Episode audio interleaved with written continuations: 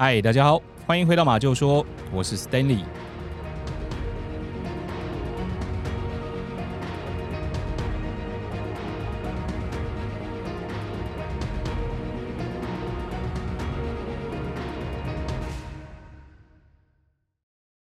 今天马厩说跟大家分享的案件呢，在日文的维基百科上面称呼它叫做大阪府和泉市原社长夫妇杀害事件。这里面蛮多关键字，我们一个一个来介绍一下当然这个大阪大家应该都熟了，日本的大阪嘛那这个和泉市呢，它其实是一个比较远离大阪市中心的一个城市。它会比较靠近我们去大阪落地的那个关西空港的附近，它在这个关西空港的东北方，大概就是离这个关西空港半个小时的车程左右那刚刚的名字里面还有这个原社长这个原社长不是一个姓原的社长原社长呢，在这个日文里面其实就是前社长的意思啦所以这整个案件的名称我们把它做一个整理呢，应该就是居住在大阪府和泉市的一对前社长夫妇遭到杀害的事件。不过今天的故事一开始我们会先把这个地点拉到大阪的一个叫做阪南市的地方，它其实也靠近这个关西空港不过呢，它是在关西空港的南边，我们刚刚讲的这个和泉市是在东北边那这个阪南市呢，它是在关西空港的南边，那距离这个空港也大概是半个小时的车程所以今天一开始跟大家介绍的这两个地点分别是大阪的和泉市还有阪南市，那其实这两个城市都靠近这个关西空港了，他们两个城市之间的距离也不远就是从和泉市你到阪南市这个车程呢，大概也是50分钟左右了好了，那事情呢是发生在2009年的11月21号那在我们刚刚说的这个阪南市这里有一个停车场管理员，他接到了一通电话电话的那头说呢，我准备要跟这个停车场再多租用一个车库那管理员查看了这个停车场的租用状态之后呢，有空位嘛所以也就答应了这个客户分配了其中的一个位置给他。那接着呢，这个管理员就走到这个分配出去的这个车库准备想说先帮他整理打扫一下。那真的当这个管理员呢打开了这个车库的铁卷门之后他发现奇怪这个位置不是空的吗？应该没有人租不是本质上也是空的那奇怪，这里面怎么停了一个银色的汽车那这个汽车的车门呢是锁上的也没有留钥匙。那更奇怪的是呢在这个车库里面还放着两个浅蓝色的汽油桶那管理员呢感觉这不对劲所以呢，就通知了警方来现场希望能够来协助处理。那警方到了现场之后，他发现这个汽油桶呢是被一个蓝色的塑料布给盖着。那可能是因为这个车库的铁卷门长时间都处于这个关闭的状态那这个附近可能也没有很潮湿，所以这两个汽油桶哇看起来跟新的差不多没有生锈也没有任何的变质。那另外汽油桶的旁边呢放着一个开封但是没有使用完的那种袋装的沙土但是汽油桶是密封的甚至呢还被用了一些金属的这种扣具给扣着，感觉上就是想要牢牢的把它给密封住不要留任何的一个缝隙出来。不过呢警方还是想办法打开了这两个很诡异的汽油桶那他们打开之后呢发现这里面竟然藏着一男一女的两具尸体那他们这个尸体呢是被用布先给包裹住，那再放到一个塑料袋里面，然后呢把他们放到汽油桶之后呢再往里面灌满了沙子想要掩盖他们可能会发出来的气味。那两个遗体呢都身穿着睡衣但是腐烂的非常的严重推估呢至少已经死亡了可能好几个月，甚至有可能是好几年。那从目前桶子里面留下来的线索并没有办法呢去辨识到这两具尸体他们的身份。那虽然没有办法从这里面找到任何的线索但是旁边还停了一台银色的车辆嘛所以警方呢准备要透过车牌来调查看看这辆车的车主是谁。那经过调查之后呢他们发现哇这辆车的车主呢很可能跟这两对尸体关系匪浅为什么呢？因为车主哦叫做前井健治，那跟他的太太前井纪代哦，他们两个人呢在2004年的12月3号，也就是发现这两个汽油桶的5年前哦，就已经被通报失踪了。而且在当时的侦办过程中呢，警方就曾经调查到这对夫妻的车辆哦，在12月6号就曾经开往了这个板南市。而警方在这对夫妻位于和泉市的办公室里面哦，也发现他们两个的血迹哦，所以警方呢非常的怀疑哦，这两具尸体哦很可能呢就是前井夫妇的。那事后呢，经过法医的解剖调查之后，发现哦，没错，这两具尸体呢就是失踪的这对夫妇。两个人的死亡时间呢，应该就是在2004年的12月左右哦，就是他们失踪的那个时候。那死因呢，应该是钝器击打头部所造成的。那所以这整个案件呢，就朝着谋杀还有遗弃尸体的方向哦，准备开始进行调查。那首先呢，警方询问了停车场的管理员嘛哦，想问问看他这个车位原本是由谁租用的。那管理员说呢，哦，这个车位哦，其实已经空了5-6年了哦，都没有人租。而且前一个租客哦，他也只租了1个月，那后来呢，也就怎么样都联系不上了。那连车库的钥匙都没有还哦。哦，那根据记录哦，当初好就是没有还钥匙的这个租用人呢，是一个叫做铃木胜明的人。那警方呢就准备开始着手调查这个叫铃木胜明的人嘛，因为前一个租客是他。那就发现呢，他在5年前哦，在一家建筑公司任职。那这个建筑公司呢，也曾经承接过前井家的装潢工程。哇，那这个警方判断，铃木胜明应该就涉有重嫌咯。哦，因为其实他跟这个被害者家属是可以扯上关系的嘛。那接着呢，他们就开始对他进行一些深入的调查。建设公司这边呢是这样表示哦，这个铃木胜明呢，其实在2003年的9月到职的。那当时呢，他是37岁，主要其实就是做一些体力活啦哦。那当时这个前井健治呢，也就是他们公司的客户。那这个前井先生呢，当时已经74岁了。他曾经呢担任过一间纺织品公司的一个社长哦，家境还不错。那在2003年的11月22号左右哦，这个铃木胜明呢也就开始跟着公司的其他人到了前井家这边呢开始工作哦，毕竟是他们的客户嘛。但是哦，自从这个铃木到这边工作之后哦，前井家就不时的会遗失一些财物哦，包含手表啦、现金啦等等的哦。但是因为你知道哦，在装潢的过程当中呢，可能家里出入比较复杂，他们其实也没有办法判断到底是谁拿走的。那只能要求呢，这个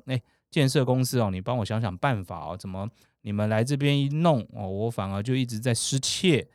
但是建设公司好像帮不上忙啊，因为没有收集到相关的证据嘛所以其实在这个呢有点不了了之的感觉啦。那后来是因为这个铃木帮公司呢代收了几笔的款项但是他都自己拿去花用，没有上交给公司。哇，那这个让公司就真的忍无可忍了哦。在2004年的6月呢，就把这个刚刚讲的铃木胜明给开除了。听到这边，不知道各位听众你们怎么想哦？那我相信呢，可能会有一些听众朋友认为那没问题啦，就赶快把这个人抓起来就对了嘛。当然啦，警方也是这么想哦，不过他们还是有一点苦恼。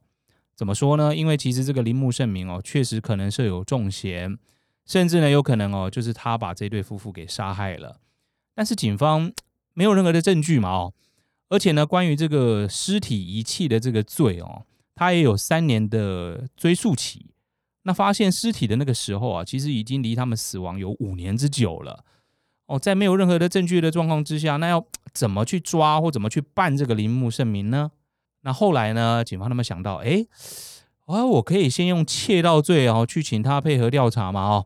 所以警方呢马上就请法院开了搜索票。那在2009年的12月1号也就是发现这个汽油桶之后的10天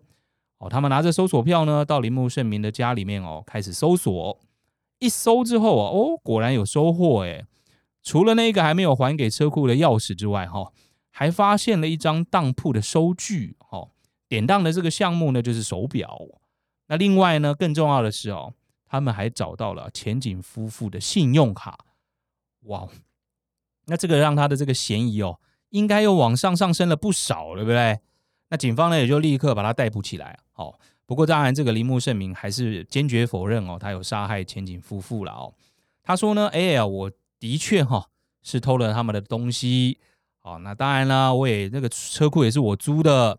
这个车呢也是我开去停在那的。但是哦，我去停车的时候，那两个汽油桶就已经在那里面啦。那这个警方就问他说：“哎，那你为什么要开车过去？你为什么要这么做嘞？”那他的回答是说：“哦，是一个那个地下钱庄的老大哦，他指使我这么做的，因为我欠他钱嘛，没办法，他叫我这么做，我就只好这么做啦。”那当然，警方就接着问他说：“哦，那这个老大是谁啊？那你跟他怎么联络的？”那这个时候他说呢，其实我跟他没有很熟啦，哦，就是他都几乎他联络我嘛，因为欠他钱嘛。那我也没有他的联络方式啦，哦，反正呢就是一问三不知哦，那感觉呢就很像是推脱之词这样了哦。那接着呢，在隔年的1月6号哦，根据停在车库的那辆车的调查报告发现呢，在后车厢里面哦，有发现了前井夫妇的血迹。那也就表示说，这个开车过去车库的时候，那后面有可能就是载着前井夫妇的尸体嘛。那铃木你怎么说？你到了里面才发现汽油桶的嘞？那个汽油桶在里面的不，这个很矛盾啊。哦，那对此呢，铃木啊他就改口了，他说啊，好啦，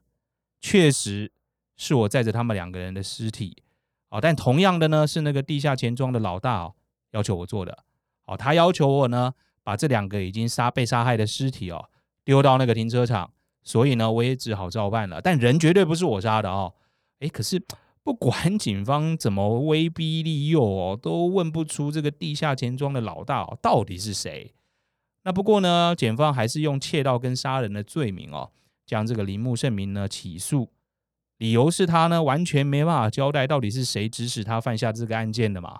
那很可能呢，这个所谓的第三者哦，根本是不存在的，完全哦就是他的推脱之词。检方认为呢，铃木圣明哦，可能是平常花钱不懂得节制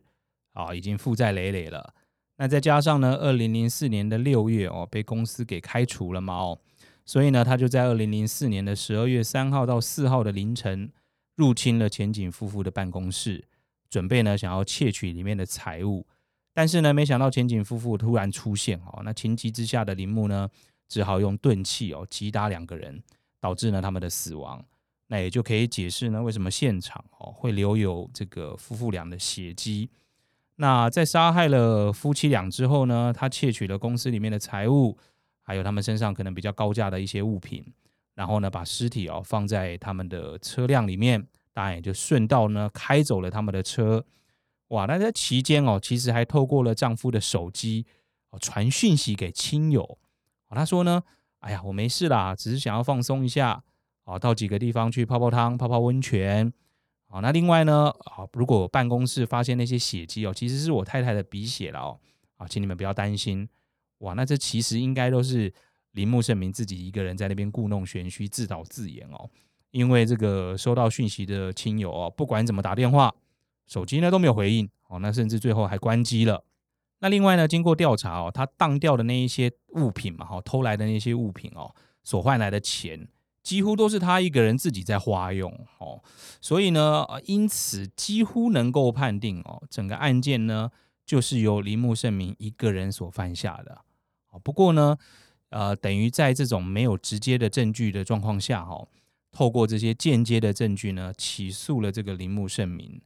哦，那当然，检方这边呢是希望可以对他求处死刑啦哦，但是辩方这边呢，你没有直接证据嘛，所以他们是准备要进行这个无罪的抗辩啊，就如同刚刚所说的哦，在没有这个直接证据的状况之下呢，整个案件哦花了非常长的时间进行审理，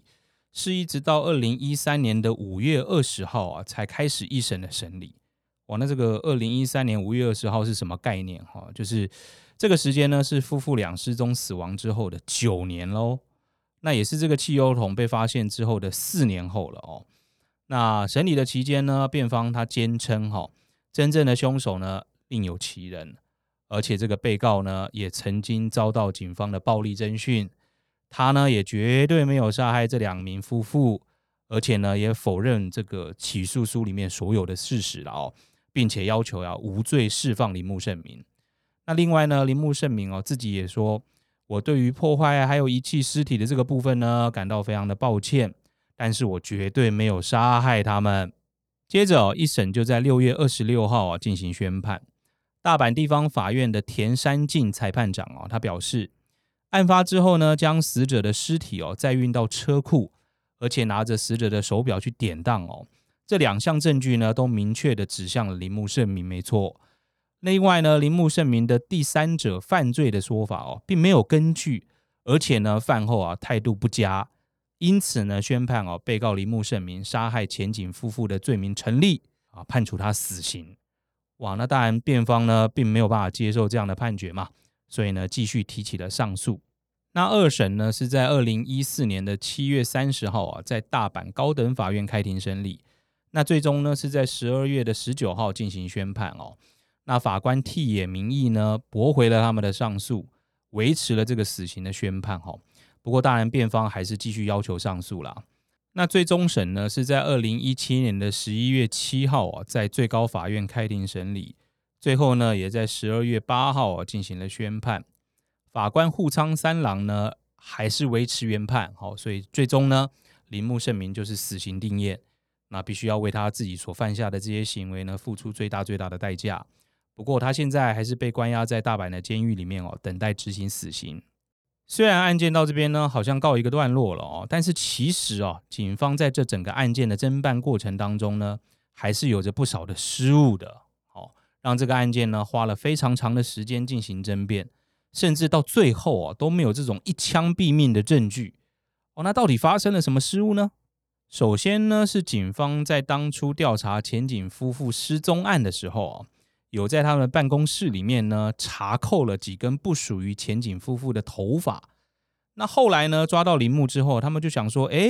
那我是不是可以调出这些头发跟这个铃木的 DNA 做一些比对，就知道呢是铃木是不是有曾经出现在这个办公室过嘛那当他们去跟这个负责侦办的警局调这些头发的时候呢警局却跟他们说不好意思那个证据我们弄丢了。哇，这么重要的物证你还可以搞丢啊！哇，所以这个算是其中一个非常重大的失误那如果说这个里面呢，真的有一个铃木的，比如铃木的头发，甚至有他的 DNA 基证，那也不会搞到后来好像留了没那么多的悬念嘛那再来就是当初呢，铃木开着前井夫妇的车在路上行驶的时候，其实有被警方给发现。而且呢，也在他的后面跟踪着，想说呢，他到底要把车开在哪里？但是呢，没想到跟着就跟丢了走着走着就散了。哇，那如果当初能够把他拦截下来说不定呢就可以当场发现他和两个夫妇的尸体，也不会需要等到5年之后才在汽油桶里面发现他们难以辨认的尸体了，不是吗？那也不会有那么难裁剪到相关 DNA 的基证这个可能啦。哇，那虽然这些失误确实导致这整个案件有很多很多的悬念，但是呢我个人是这么认为我觉得呢法官应该也没有误判才对了因为这样子的刑责对于铃木来说呢应该已经是极刑了就死刑了嘛。说真的如果有这个所谓的第三者的犯罪而且他自己本身是受指使的，那这早就应该要把他抖出来了并没有必要去用死来保护他们才对吧那不知道大家对这个案件有什么想法你觉得是误判是不是真犯人还逍遥法外警方刑求逼供，还是呢你觉得法官英明，判决没问题都欢迎呢大家留言跟我们说。好了，那节目的最后呢就进入我们的感恩分享环节不过本周没有新的咖啡赞助所以只能来回复一些讯息或留言。那首先呢是来自这个这个应该叫做伟林对不对这两个字有个特别的，这个伟这个字是一个那个是不是的那个是字边然后再加上一个那个韦小宝的韦，啊，不过这个韦小宝应该要念作韦小宝才对了哈，因为打韦啊打不出这个韦小宝的韦了哈，就像之前那个 Alex 说嘛，他说蛤蜊呢其实不念蛤蜊，应该要念隔离才对，对不对？不过大家错久了就变对了哈，所以一直以来都叫他蛤蜊和韦小宝哈。不过等一下，今天不是要教大家正音的了哦，主要呢就是这个韦铃哈，就是一个士字边，在一个韦小宝那个韦那个韦哈，这个应该念韦啦哈，那个铃也很特别啊。总之呢，是韦铃给我们的一个讯息哦。他说呢，在 Spotify 里面哦，点马厩说官网的连结的时候呢，好像进不去，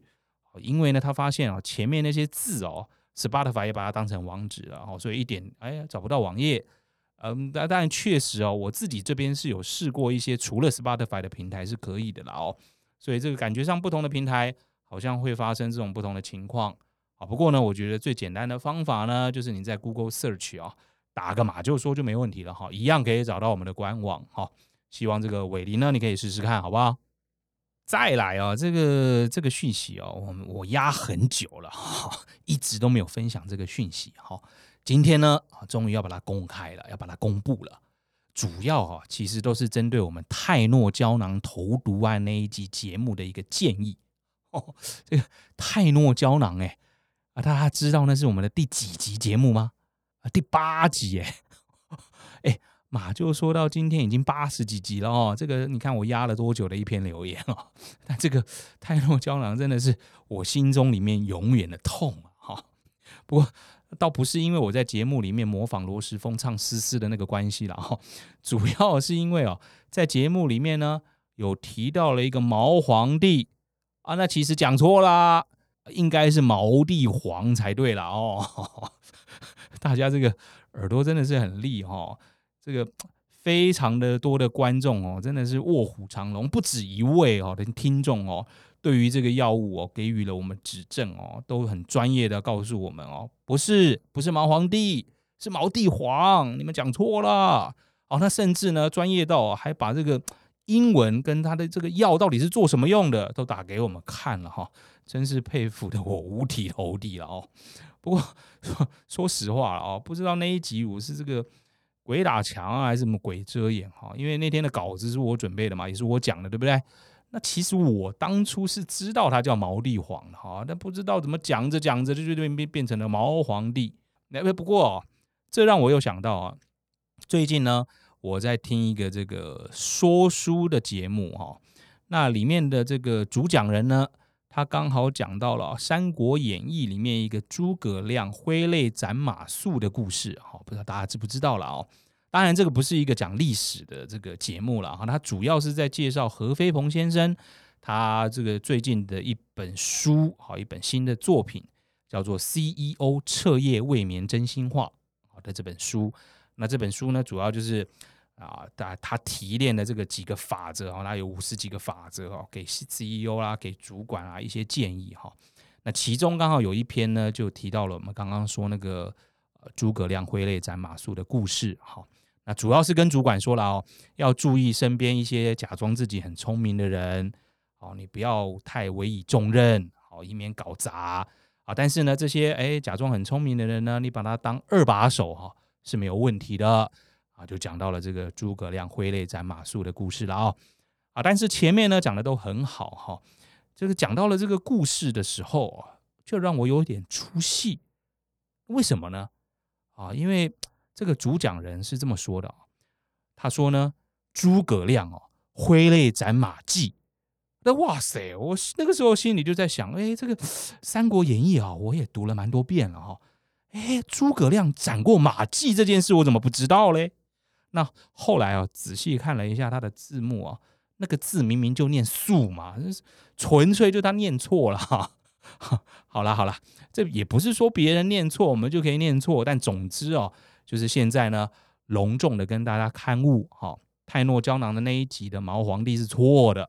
是毛地皇才对，好不好？那谢谢还蛮多的听众给予我们的指正。那当然也欢迎大家呢，以后如果听到了什么错误的内容也继续的给我们一些批评指教。我们当然会希望尽可能的把这种正确的内容